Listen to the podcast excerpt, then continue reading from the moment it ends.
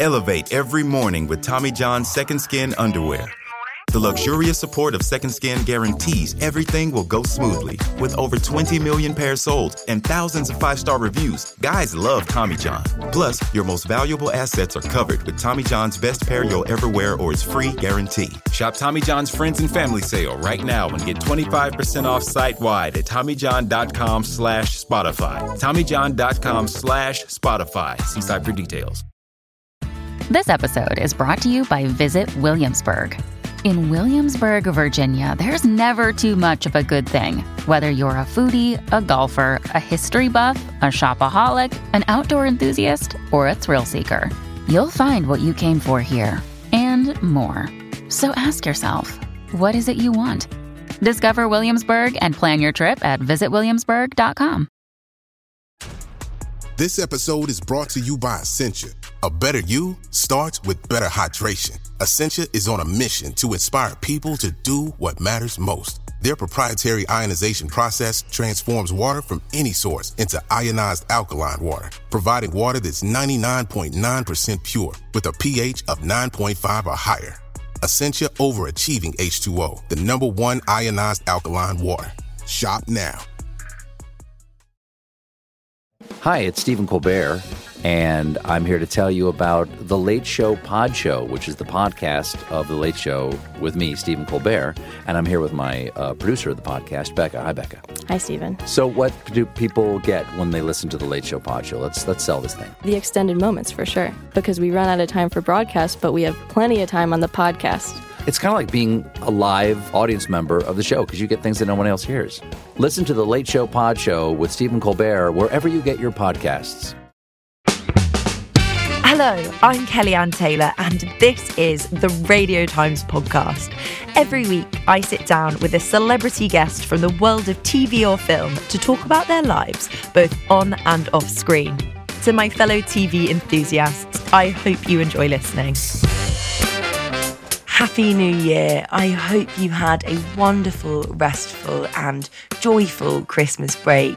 Welcome to the first episode of the Radio Times podcast in 2024. Joining me this week is the comedian Ed Gamble. He first ventured into comedy while studying at the University of Durham and quickly made a name for himself on the London comedy scene, juggling part time jobs with late night gigs. A regular on panel shows, Ed has also found success talking about food. He is a judge on the BBC's Great British Menu and host of the chart topping food podcast Off Menu alongside James Acaster. In this episode, he talks about how losing seven stone in his early 20s impacted how people treated him, and why, as a type 1 diabetic, he hates dieting brands using medication intended for diabetics to promote weight loss. Plus, we talk about the return of the traitors and unpick why everyone is obsessed with the show.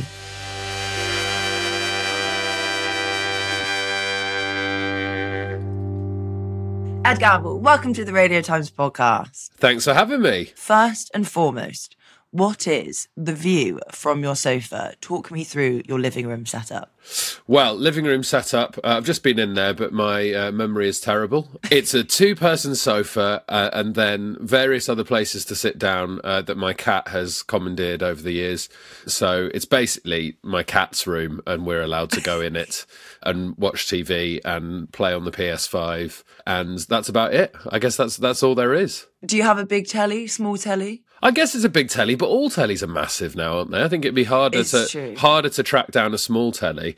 It's what what size is it? 37, 37 inches, something like that. It's big. It's big, but not like you wouldn't go. Why have you got that in this room? It works for the room. It's not obnoxious. No, exactly, exactly. What have you enjoyed watching recently on telly? Oh well, I've had such little time recently that whenever I do get a day off, I tend to absolutely binge things.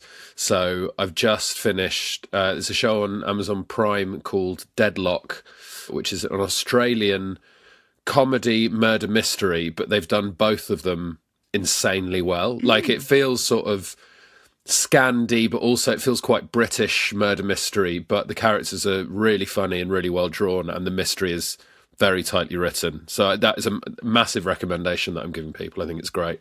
And that's funny. It's, that's passed me by completely. I've not even heard of it. Yeah, I mean, it's just, it's been popped on Amazon Prime. I know a few of the people who are in it because they're like Australian comics are in it, but I got it, I got recommended it like the other week by another comedian, and then I've just burned through it. I think it's great.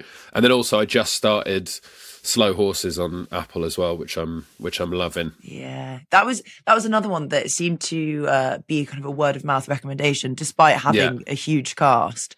It was very much people saying, "Oh, this is really really good. You have to watch it." Yeah, because I think sometimes I, those things on like Apple tend to pass me by because even if they've got Mm. big casts, because you just assume they've thrown so much money at this situation, and I'm not sure how good the actual show is going to be. But it's fantastic, isn't it? It's it's so it's so well written. Again, it's really funny, and just the plot just really keeps you hooked, and the the cast is incredible. Do you have a comfort TV, something that you return to again and again? Yeah, I tell you what, this is I'm not saying this is good telly necessarily. It's called Old Enough. It's a Japanese show where they basically make very small kids do like adults chores for the day and see if see if they can do them. So they've got like a mission to go on. They'll be like have to go and buy some apples and then go and pick up dry cleaning and then get back to the house. And they've got all the cameramen are like secretly filming them. Like there'll be somebody who looks like a groundskeeper but he's got a camera secretly like filming how these and it is they wouldn't be able to make it because it's harrowing. Sometimes they don't do it and they're absolutely devastated and there is one where a little boy has to go down a hill uh, and pick up some fish. And he's taking some fish down and then he has to pick up some apples and he just keeps dropping the apples down the hill. And it is but it happens like three times in a row and it makes me cry laughing but also it is it's like the ultimate tragedy. It's devastating. But i i, lo- I love that show. Did you ever watch that TV show that's unlocked uh, a weird memory that was deep, deep in my brain? But did you ever watch that show? I think it was on Channel 4, and they had 12 children go and live in this pretend village and pretend to be in World War II. yeah I do- era. I I think I vaguely remember that. I've definitely seen shows like that, are like the social experiments where they put kids in a house and they have to they have to just live with each other, and then it just immediately turns feral Yeah. and chaotic, and they all bully one of them, and it's it's really it's dreadful when you actually see what's at the root of human nature. And also, you expect children to be so kind and so polite. yeah, they're not And at all. like- They're awful. So brutally honest with each other as well. yeah. Do you have anything that is a TV turn off? So things that, or genres that you think "Mm, that's definitely not for me? No, I mean I'll give I'll give anything a go. Probably when I was like a teenager, early twenties, I was probably quite snobby about TV and about comedy and about all of that stuff. And obviously, you know, that was around probably the advent of reality TV, and I was probably quite snobby about that at the mm. time. But now I'm I'm open to anything, and I, I'm absolutely open to these things that I previously would have thought were absolute trash, and just enjoy them for what they are Yeah. Mainly that happened in lockdown so that that was when my wife got me into real housewives of beverly hills and uh, below deck and things like that and we just binge watched those and you know it's obviously not good tv and it probably is the beginning of the downfall of humanity but it's so much fun you can't deny it Yeah. And also, especially during lockdown when the world felt so bleak, I think watching those shows that completely transported you into some somewhere mindless was so essential. yeah yeah totally i didn't like it when covid started to filter into those shows oh, like I don't no. want to watch a Real Housewives of Beverly Hills where they've all got masks on and they're social distancing. I'm like, no, just just let them let them break the rules for our sake. I've also felt that with content that is about COVID. Not that it doesn't have its place, but I almost think I've just lived through that. I don't Yeah. know if I want to be watching a reminder of how we spent three years. Well, exactly. And I remember, I don't know if you know the sitcom Superstore. They put a lot of them on Netflix, but they, I think ITV2 started showing them as well. It's really good. I think it's the same production company that made Brooklyn Nine Nine, I think, and it's like another like ensemble sitcom in the style of Brooklyn Nine Nine, 30, not Thirty Rock necessarily, uh, Parks and Rec, really. And it was on NBC, I think, and it very, very like mainstream US sitcom, but very well written. And they had a whole series that was set in COVID, and like the characters were wearing masks and stuff. And you're like, it's not what I watched this for. I'm over it. Yeah, I'm over yeah, it. I I'm want done. to um, turn a blind eye. Yeah, it's supposed to be a fun comedy show. Come on, guys. Yeah, come on, let's make me giggle. Is comedy something of a busman's holiday? No, not at all. Especially not sitcom and stuff, because I have written on sitcoms and I've been in a couple of sitcoms, but I still find watching good sitcoms like magic. Like I wouldn't sit down and watch a stand-up special. That is a busman's holiday because I can see the workings, and I'm most of the time sat there going, "Oh, that's an interesting bit. Yeah, that's really funny. And I like how they've done that and how they've structured that. That's it's just not fun." But sitcoms still have uh, still have a relative amount of room to impress me and bowl me over, and I don't know how people do do sort of massive narrative sitcoms or even sort of fun episodic things for a long time. So yeah, I, still love watching sitcoms. Out of you and your wife, who gets control of the remote? It depends. We watch very few things together now because we just have such different schedules that if we're watching something together, then one of us will end up racing ahead. And I know that's supposed to be a big no-no, but it just it, it happens. I'm with you. I'd say we broadly like if we're sat down together, we'll just we'll pick something we've watched before, or we'll watch a food show or something like that. So I don't think either one of us is really in control. I think we're I think we're good at agreeing with what what goes on. It's democracy. Yeah, I like it. yeah, and also I wouldn't. I don't think either of us want to put on something that only one of us enjoys. But also she, and it will get on my nerves for the rest of the time.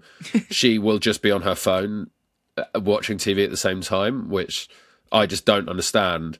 But the thing is, she can do it, and she does seemingly take in all the information. So I still like if we're watching something together that we're really trying to keep track of.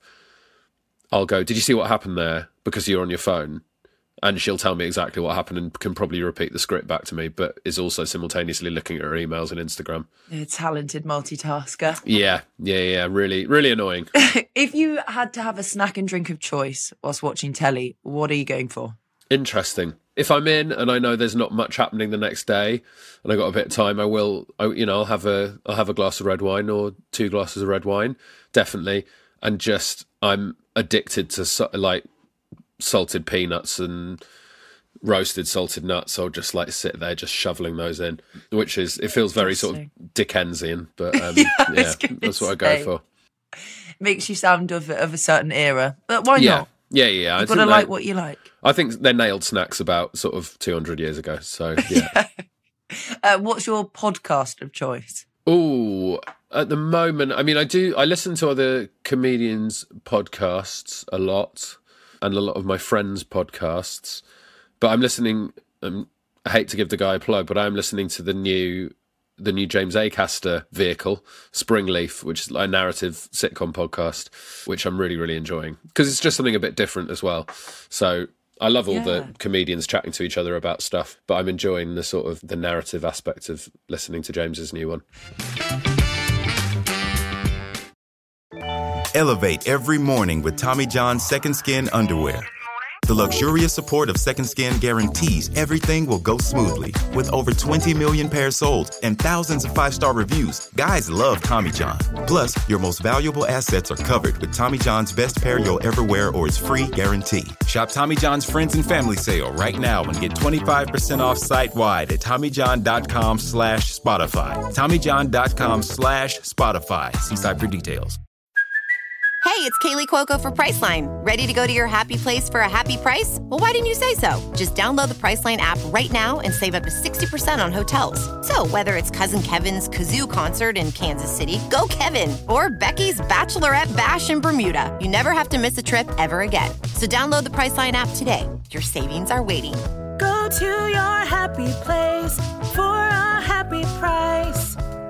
Go to your happy price, Priceline. Hi, I'm Daniel, founder of Pretty Litter. Did you know cats tend to hide symptoms of sickness and pain? I learned this the hard way after losing my cat, Gingy. So I created Pretty Litter, a health monitoring litter that helps detect early signs of illness by changing colors, saving you money and potentially your cat's life. Pretty Litter is veterinarian developed, and it's the easiest way to keep tabs on your fur baby's health right at home. Go to prettylitter.com and use code SPOTIFY for 20% off your first order and a free cat toy. Terms and conditions apply. See site for details. Okay, let's rewind the clock. And take it back to your childhood. So you grew up in southwest London. What's your first ever TV memory? Rainbow's the most legendary kids' TV show of all time, uh, and was my favourite show. And we had record it on tape, so I could then watch them over and over again. I think it was set in a house. It was like a studio set, and there was a man called Geoffrey who lived there. But then the three sort of characters that lived there were Zippy, Bungle, and George. You must have seen Zippy. Zippy's like an alien. He's sort of like a brown zip mouth alien. Uh, Bungle was a massive camp bear, and George was a pink hippo, also quite camp. I mean, they were all camp basically. Kids TV in the in the eighties and nineties was just uh, everyone was just it was great. It was just fantastic. They all sound like John Inman, and Zippy's very naughty, so I, I connected with Zippy on quite a strong level, I think, because he was just a, a, naughty, charming alien. So I was a, hu- a huge fan of that show. I don't think I've ever met someone or had someone on the podcast who has such a clear memory. Yeah. Well, I loved it. We went to see it live as well when I was a kid. I'm a huge, huge fan of uh, of Zippy Bungle and George, the Rainbow Gang. There was also a, a, musical trio who had come in called Rod, Jane, and Freddie. And uh, when I grew up, I found out that apparently there was a sort of love triangle thing going on between Rod, Jane, and Freddie, which is quite quite exciting goss. I do quite like it when you rewatch something as an adult or you know if there are young children around and you watch a film that's intended for children and you suddenly realize all the subcontext. Yeah yeah yeah. There was definitely a lot of that in rainbow. There's actually a really famous clip that goes around which people say is from an episode of rainbow where they're all all the characters are doing like it's like really heavy innuendo. So it starts with zippy peeling a banana and going one skin two skin three skin and before he gets to the next one George comes in and interrupts him. But apparently that was they actually did that deliberately. It was for an outtakes competition at Thames Thames Television for like the Christmas party. Ah. So that clip has got out. So it was like a big in joke with the television company. How yeah. funny. See, right beneath our noses. Was TV watching much of a family thing? Yeah, I guess so. I mean, I I remember I, I watched quite a lot of rubbish TV with my mum because getting home from school, normally Ricki Lake was on, so we'd watch like you know, terrible US talk show sort of thing. And then all the soaps when I was living at home as well. So not all of them actually, mainly mainly Corrie and EastEnders. So there'd be nights where it was like two episodes of Corrie and an episode of EastEnders, but most nights of the week a soap was on. And I was very into those when I was at home and sort of completely fell out of the rhythm with that afterwards and have never got back into it. But yeah, a lot a lot of the soaps, yeah.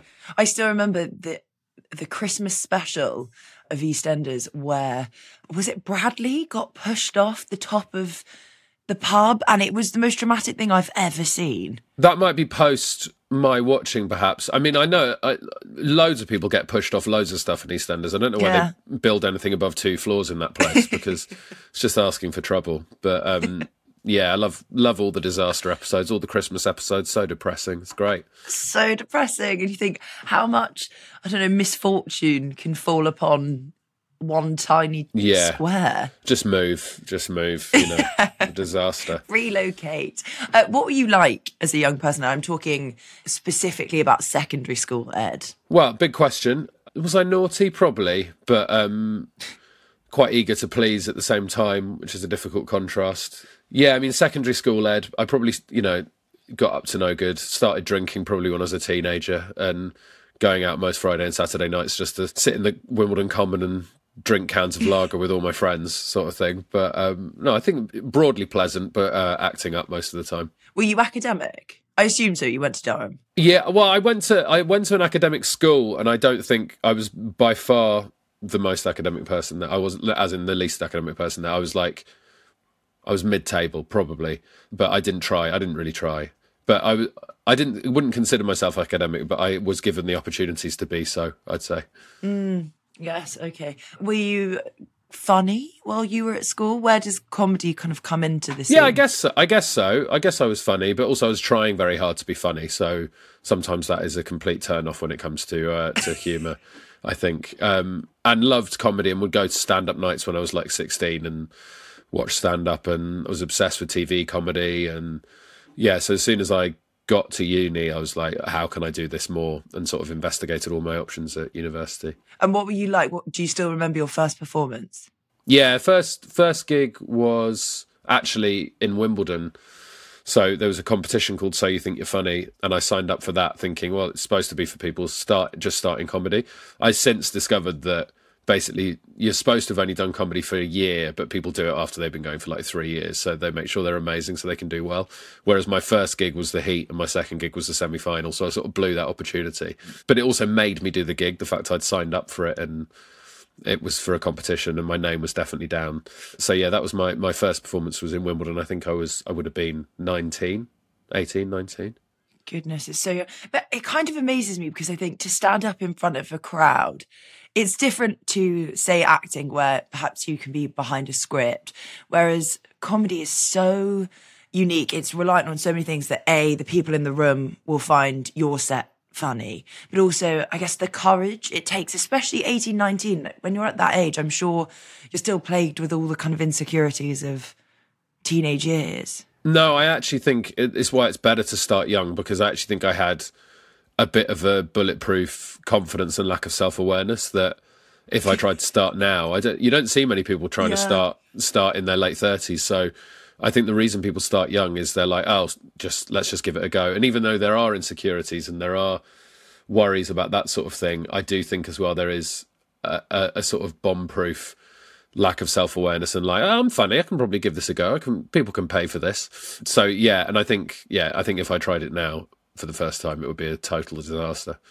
When did you decide to try and make it a career? Or, and how do you go about that? Well, I don't think there's ever a decision. I think you just keep doing it. So I still feel like I've just kept doing it from that point. Like I don't, you know, there, there was definitely moments where you know I had other jobs and stuff where I, I decided I can probably quit this other job now because I seem to be making enough from comedy, but it's still the constant fear that everything's going to fall apart and you, uh, you you go back to working the jobs you were before.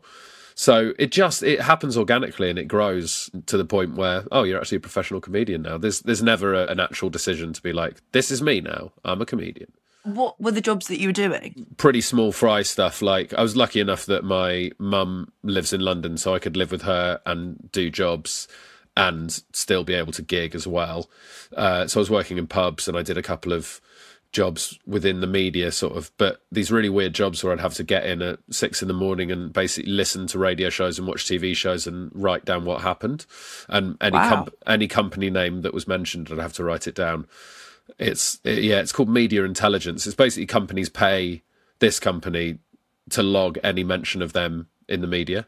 So they've got they've got any any mention of them. So they have a sort of full portfolio of what people are saying about them. How did your parents take your career choice? Were they supportive? Yeah, I, yeah, definitely. I mean, yeah, I was living with my mum. She certainly was, but I think both of them probably quite. I mean, secretly worried, but I think that's the key. Is if if you are a parent and your kid wants to do something like this, it's probably just keeping an eye on them and uh, and not 24 hours a day going i'm worried that this isn't right for you and that there's, there's no future in this obviously they were thinking that because that's what i'd think if i had a kid and they said i'm going to do comedy i'd be like well you waste you're going to waste years on that and then you're going to eventually have to find something that makes you money. So they were supported but i'm sure they were worrying madly behind the scenes. In terms of your style of comedy i think it's often referred to as observational and your jokes can often be aimed at yourself. And you've spoken about how as a child you used comedy as, as a form of i'm going to say self-preservation but i mean if you made the jokes first often people couldn't make them about yeah. you. Is it ever hurtful poking fun at yourself. No, not at all, because I'm in control of it. And yeah, frankly, I just I can't. You know, it's just the easiest way for me to write. There's just it's observational in a sense, but it's only observational from my life. And you know, I'm never going. We all do this, don't we? I'm not that guy. I'm doing. Well, I did this, and then you sort of hope that other people agree. Sort of a a form of uh, a form of therapy, and that you're going. Well, I I've massively fucked something up, so you're just praying that other people have done the same thing. And you know, if you get a laugh of recognition, you know it's right and that it's fine. Uh, and then if you get a laugh of ridicule, you're like, well, it's still a laugh anyway, isn't it? It's fine. I'm just a weird guy. One of your first TV appearances was on Russell Howard's Good News. What was it like entering the world of telly? And was it at that moment where you thought, okay, I've got this. This is this is going in the right direction. Yeah, there's definitely there's milestones along the way, and doing Russell Howard's Good News was definitely one of those. I mean, that show was amazing for that. They put on so many new comics, and you got a chance to do like a 20 minute set. And I just think, yeah, there's sort of not been a show like that since where a genuinely like newer comic can do a set of that length, which is fantastic. So yeah, I don't think it, there was probably was never like an active thought from me like here we go, it's going great because you just do these jobs and then there might not be anything like that for a couple of years, but in in the interim you're doing the actual job, which is live gigs, and I was doing podcasts at the time and just plugging away at everything, just trying to make things as varied as possible, which is something I've done throughout my career. I'd just rather have as many different things to sort of supplement the stand up as possible because then people like you from that, they'll buy tickets to come and see you do stand up, which has been the main aim. So is stand up the thing that if everything else were to fall, that would be the thing that you'd want to keep doing? Definitely. I love it. I mean, you know, so you've caught me on a good day with it, but I, I'm on I'm on tour I'm on tour next year, so like I'm doing a lot of gigs at the moment to get that show ready, and that's when I'm happiest is just getting new jokes right and and performing for people because that's that's what I enjoyed to start with. So mm. I love all the other stuff as well. Of course, I love doing telly. I love doing podcasts. I like you know keeping it varied, but you know the stand up is the thing that that I love the most. What was it like seeing yourself on telly for the first time? Do you watch yourself back generally? Never, absolutely not. I you know I, I was there, so I don't need to watch it back.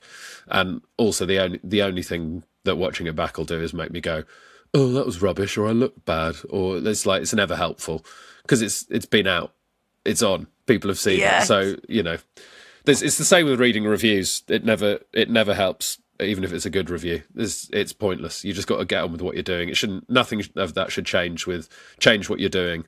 So you've just got to follow what you think, follow your nose. Another thing that seems to be really important for a comedian's career is appearing on panel shows. What was that like when you first started doing those? Yeah, good. I mean, I think it can be important for a comedian's career. I don't think they necessarily have to do it. I know plenty of brilliant comics who are having incredible careers without doing the panel show circuit. And the panel show circuit's sort of dying now anyway. There aren't many knocking around anymore. But the first time I did Mock the Week was a big thing. So I wasn't expecting to be booked for that at all. But they'd come to see me a couple of times and I did not know about that. And I just got booked for it. So it was an amazing moment because I'd watched that show growing up. Uh, and then to have a really good first episode of that and get booked for a whole lot more was was huge, and it's a it was a terrifying show to do every time. Even though I did it over thirty five times or something, it was it was scary. But yeah, and they can be a huge driver of uh, ticket sales on tour as well. So it's uh, yeah, it's good. They are important, but they're not the be all and end all. I'd say. Why were you scared? Is it just because of the I don't know the how Mock the Week is seen? Yeah, definitely, definitely, and it's it's seen as a bit. It was seen as a bit of a star maker, and I think you're just also you're you're going on there for it's a half an hour show but it's a three hour record and you're writing essentially like just sheets and sheets of brand new material so every other tv show if you're doing stand up on tv you will have drilled that set into the ground you'll mm. know it back to front and you know that it works what the week you're throwing jokes that you've written about the news out there yeah. and you've written them in the last couple of days to get ready for the show and regularly you throw a joke out there and it nothing from the audience because it's not funny, but you don't know that because you've not had a chance to test that anywhere. So you basically, it's a whole new skill doing a show like that where you've just got to learn if something doesn't work, it doesn't matter, move on, do the next one without yeah. going, going, oh God, that doesn't work. Or look at, yeah. or letting, letting your shoulders drop. So it's, it's a whole, it's a whole different experience. It's a whole different skill in comedy. Yeah, let's let's come on to talk about off menu. Can we talk about where your love of food stems from? Well, I've I've always enjoyed my food, but I was like a proper binge eater and junk food lover for a long time, and still do do indulge in those things now and again, of course. But then I sort of switched my lifestyle around a bit, and you know started eating a bit more nutritiously when I was in my early 20s and then really started getting into food and getting into into like specifically well made quality food and going to restaurants and stuff that's when it, that's when all that really kicked off. And I love food. I love talking about it. I love giving people restaurant recommendations. It's a proper passion of mine. And you know I've been very lucky with most of my passions that I've managed to be able to turn them into some sort of uh, revenue stream. Why did you decide to change your lifestyle, where did that 360 come? I think just speaking from like own experience, I think after uni, that was also when I got more yeah. into food. I think because I'd eaten so badly while I was at uni and drank to excess, as do most people in the UK. I think. Yeah. yeah, there's, de- that? there's definitely that. I was definitely, you know, particularly, I didn't really look after myself at uni, especially not in my first year. Second year was slightly better, and then third year was just chaos. I think there was a bit of that, and just being like, right, well, I've finished uni now. It's a bit of a fresh start, but it still took me a couple of years to to get into that element of it. And just realizing that I had some sense of willpower. I didn't used to think I had any willpower. I didn't think I was the sort of person who would exercise or the sort of person who would think about what they ate. Um, you know, even doing it for a day, I was like, well, hang on, I probably could do this. And it's actually making me feel slightly nicer. So that definitely had a big impact on it. When and how did you meet James? On the circuit, just doing gigs, doing gigs with each other. I mean, even though there's a lot of comedians in the UK, the circuit feels relatively small. Like you, you will, you will see the same people over and over again at gigs, and just also because you got that shared thing of both both being comedians. You know, you might run into someone you've not seen them for a year, but then you're just talking as if as if you see each other every day, really. So yeah, met James through through doing gigs, and was always already very good friends with Nish Kumar from university. So I was seeing him at gigs a lot, and we're both quite annoying. So we both decided to decided we were going to force James to be friends with us. So we would just like just bomb him with messages and stand really close to him at gigs and say we were best friends the whole time because it, it would make us laugh and eventually it worked. How did he feel about that? Did he take that? Uh, he well? he took it comically grumpily, I'd say. We even we set up a gig called Best Friends Club where me and Nish were friends with James and we'd all do the gig. And we thought that was really funny, and we maybe did five of them, and I think James turned up to two of them because he really did. He really, he really didn't like the the vibe of it, and he was very busy at the time as well. But yeah, that made me laugh that we set up Best Friends Club, and only two of the best friends turned up to every gig. Bless him. I mean, he seems to have taken that on well, the he's chin, but he's just given up funny. now. He's given up. He let it happen, so now he has to be friends with us. Yeah. In terms of the podcast, obviously it's become huge. You know, everyone that I know listens to it. Anytime you say what podcast you listen to, they say off menu. Were you expecting it to be such a success? No, I mean the idea came from just the fact that we both like talking about food, and we were we spent a long time chatting about it. And we thought, well, I, I thought it'd be a good idea. James thought we'd do 10 episodes and then that would be done. Wow. I suspected it would probably run for a little bit longer than that. But I think it was the first one we actually recorded. It was the second one we released, but the first one we recorded was with Grace Dent. And obviously, Grace is, you know, huge in the food world and an amazing food writer. And we did her episode, and afterwards she was like, You've actually really got something here. I don't think anyone's doing like fun food chat like this. So you, you might actually have something. I was like, oh, interesting. If Grace is saying that, is there's probably something to it. Mm. And it just seemed to, we just seemed to hit the rhythm with it quite quickly, and the format came straight away. And I just think it ended up being a really nice blend of of genuine passion for food and and also s- saying some really stupid stuff. Like it's the it's the silly I say is on that podcast, and that that really appeals to me. And I, I've found out that if it appeals to me when I'm doing it, it probably will appeal to some other people as well. So we're very very grateful it's doing so well. Well, it's one of those things, isn't it? I think it's such a good combination of, you know, like a it's a format that works, you know, and when you get it's not that usual to find a format. It's like Desert Island Disc. It's just great. But it's also weirdly a way where people really open up. I think because it's not intended to be really prying, I think food naturally Yeah. talking about food helps people to talk about themselves. Well, exactly, and we that, I think that's really key as well. Is we're we're not there to pry into people's lives. We genuinely just want to know about their food, but you know, food is so close to a lot of people's hearts, and it's so important to people's you know private lives and family lives and all of that sort of stuff, and their and their work memories that that it does open them up in that way. But again, that's not a conscious thing that we're doing. We're not going, well, mm. we don't seem to be prying, but we'll get some good exclusives. We've had Yeah. people like when we've had like bigger celebrities in, like their PR will be like, can you not ask them about this? They don't want to talk about this thing of their personal life, obviously, because that, you know that's the PR's job. And we always have to go, oh, we, sometimes we go, we're not. Of course, we won't ask them about that. We want to have a nice chat with them about food. Quite often, we don't know about that. We got no clue. I was going to say, it really makes me chuckle because sometimes when I I listen to the Paul Mescal episode, I, I wonder why, um, and it really made me giggle because I think it was James who was saying, "So uh, you're here to kind of talk about Aftersun." I mean, we haven't seen it, and Yeah, yeah. Uh, No, don't know what it's never- about. we get we get a sheet of if we're doing a PR one for you know someone's play or book or film or whatever it is. Benito puts a sheet in front of us before we start recording, and we'll go like, "All right, and then start recording, and maybe 20 minutes into the interview, Ben will wave at us and point at the sheet and be like, You've got to talk about this. And the thing is, as soon as we go, Oh, you've got a new thing coming out, you see their shoulders drop and they're like, I don't want to do Yeah, this again. I've been doing this all day. So we just get that out of the way as quickly as possible and and talk about food because that's what we're Do you do much research No. beforehand, or is it no? No, God, no. Okay, I just, so- I, I, I think we're there to talk to them as people quite a lot of the time. So now, look, there's obviously like people that we are well aware of their work because that's why we've said Mm. yes to them because we're excited to have them in.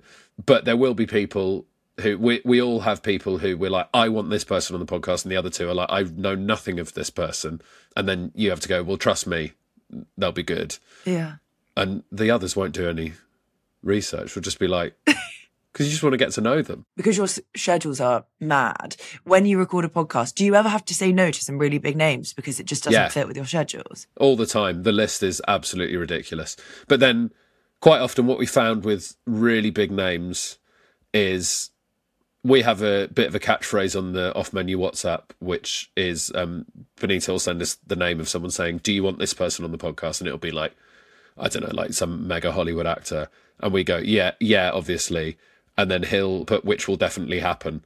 So that's like the that's like the sarcastic catchphrase, which will definitely happen because you know these stars they're being like put forward for everything over a certain listenership and over a certain viewership, and the chances are when they actually come to do their schedule, they're not going to have time to do it. So it is funny the names we've been offered, and quite often will not be able to do it as well. So there's there's many episodes, potential episodes of Off Menu in the wind that could have been amazing, but um, and we always think they'll come back round if they really want Yeah, to do it. They'll come back round. Yeah. I spoke to Andi Oliver on the podcast before, and we had. I mean, that woman is the most incredible person I've She's ever She's the best. had. She's she's the best. I'm obsessed with her, fully Yeah. and wholeheartedly obsessed with her. And she's so polite. And I've met her in person afterwards, and she came over and she said, "Hi, Kelly-Anne, how are you doing?"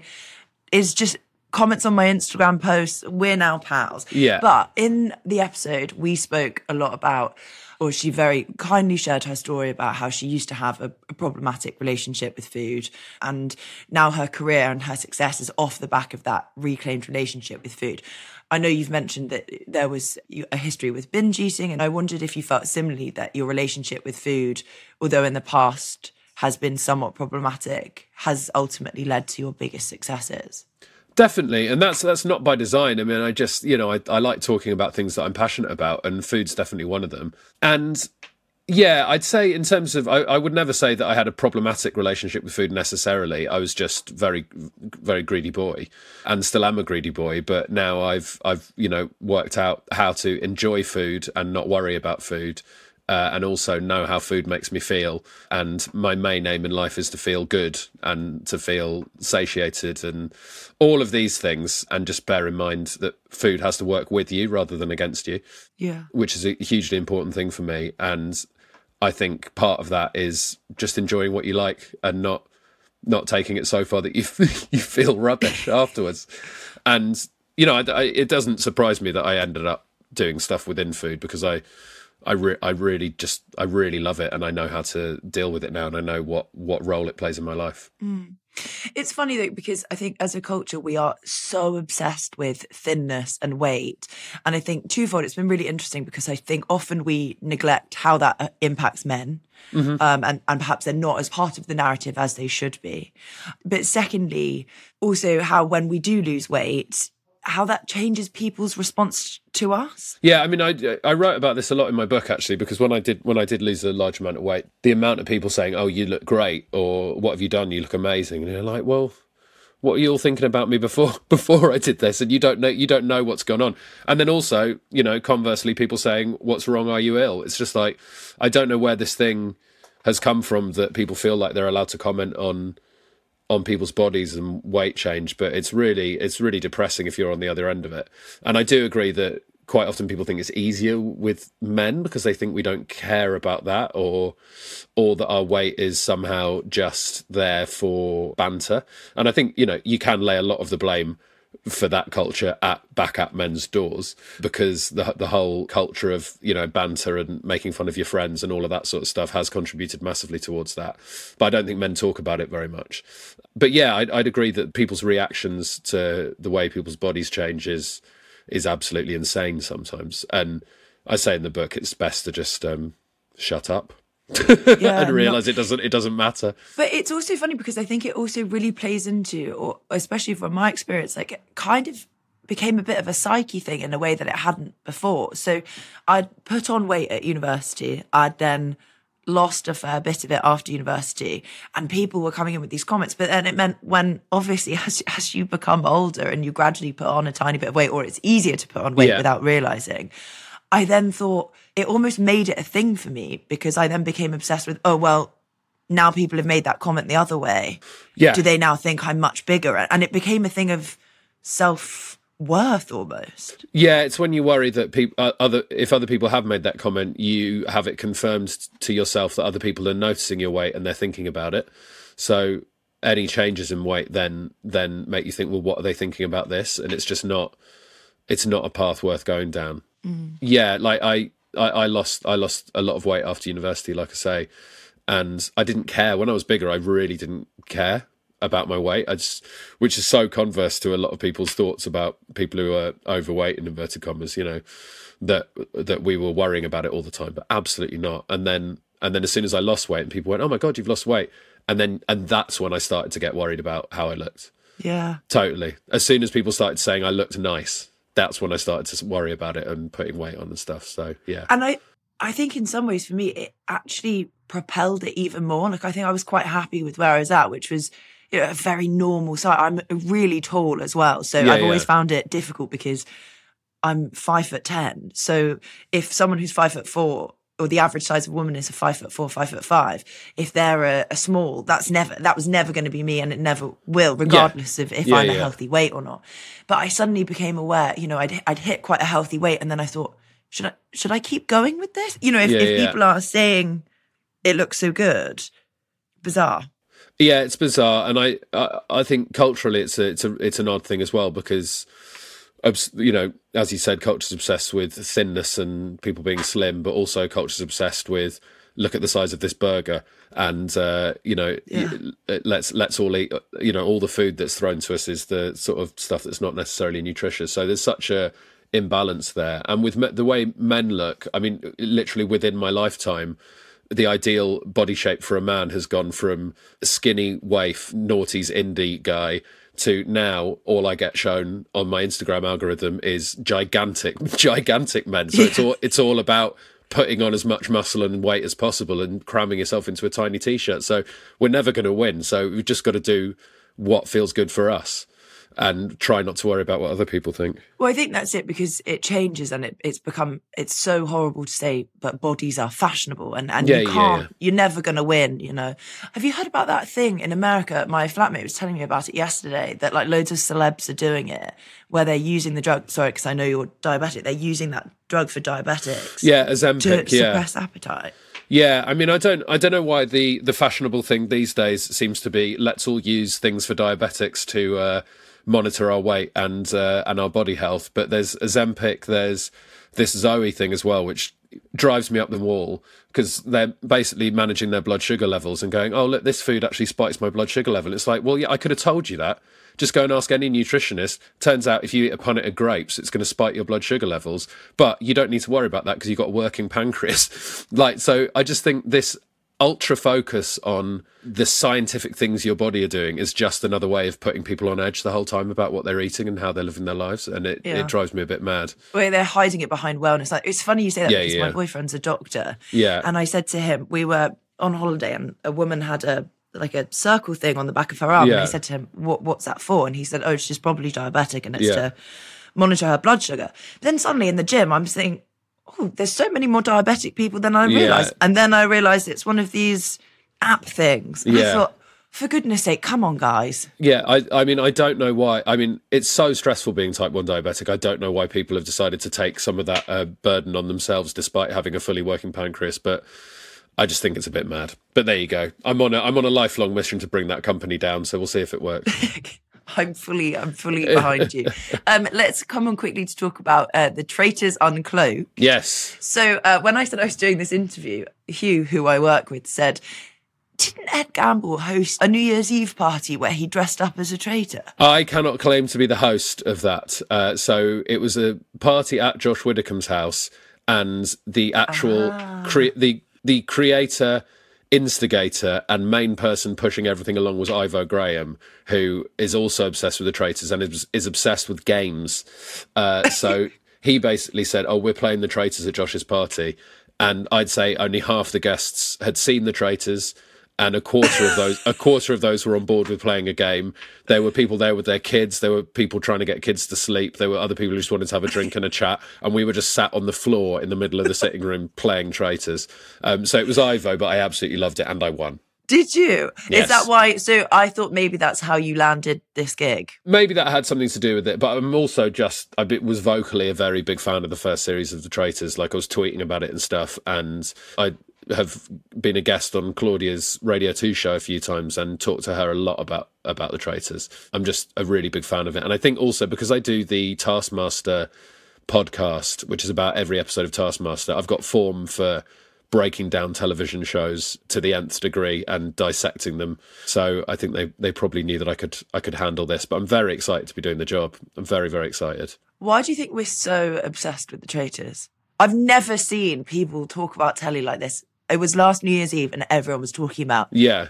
Have, you- have you have you seen it? Have you finished it? I, I just oh, I think it's astonishingly well made. First of all, but with quite a simple concept. I mean, everyone is social deduction, which is fantastic. And what I think is really lovely about the show as well is we know exactly who the traitors are, and there's nothing more fun than watching other people work something out when you know what the. It's like Columbo. Every episode of Columbo, you know who the murderer is, but it's great fun watching uh, watching how he gets there, and also just seeing people mess it up and people saying the wrong thing, and it's just it's it's shot so moodily and intensely, and and it's also at the heart of it. There's so many brilliant characters in the game, and that's what comes out across the course of uh, of the weeks that it's on. So I'm buzzed to meet the new lot. I'm very interested to see who who they'll get, and also how the fact that we're in the second series, the traitors will impact it. Yeah, yeah. Because I'm sure there will there will be an impact on it, and I'm sure it will make the game different, but just as exciting. But I think we might see some more cutthroat stuff. And I speak as someone who has not seen a single episode of the next series yet. Yeah, I was thinking this earlier. I was thinking, do you think people will be more strategic going into this series, having seen number one, maybe more of a game plan? One hundred percent, because also there's international versions. I bet there's at least one person going in there who's seen every minute of the traitors available across the globe, and goes in there with a perfect game plan. But then, does a game plan work? You never know. You've got all those other people potentially doing something different. So we'll see. I, ca- I cannot wait. see. I mean, taking the job for me was ninety percent to do with the fact that I get all the episodes earlier than everyone else. So I love it. Well, Ed, thank you so much for coming on the Radio Times podcast. This was really great. thanks, Kelly-Anne. Thank you for listening to the Radio Times podcast with me, your host, Kelly-Anne Taylor. If you enjoyed this episode of the podcast, do scroll back to our feed and listen to my conversation with Sara Pascoe or Jack Whitehall. Please do follow, rate, and review wherever you get your podcast from. It helps other TV and film lovers find us. Until next Tuesday, happy viewing.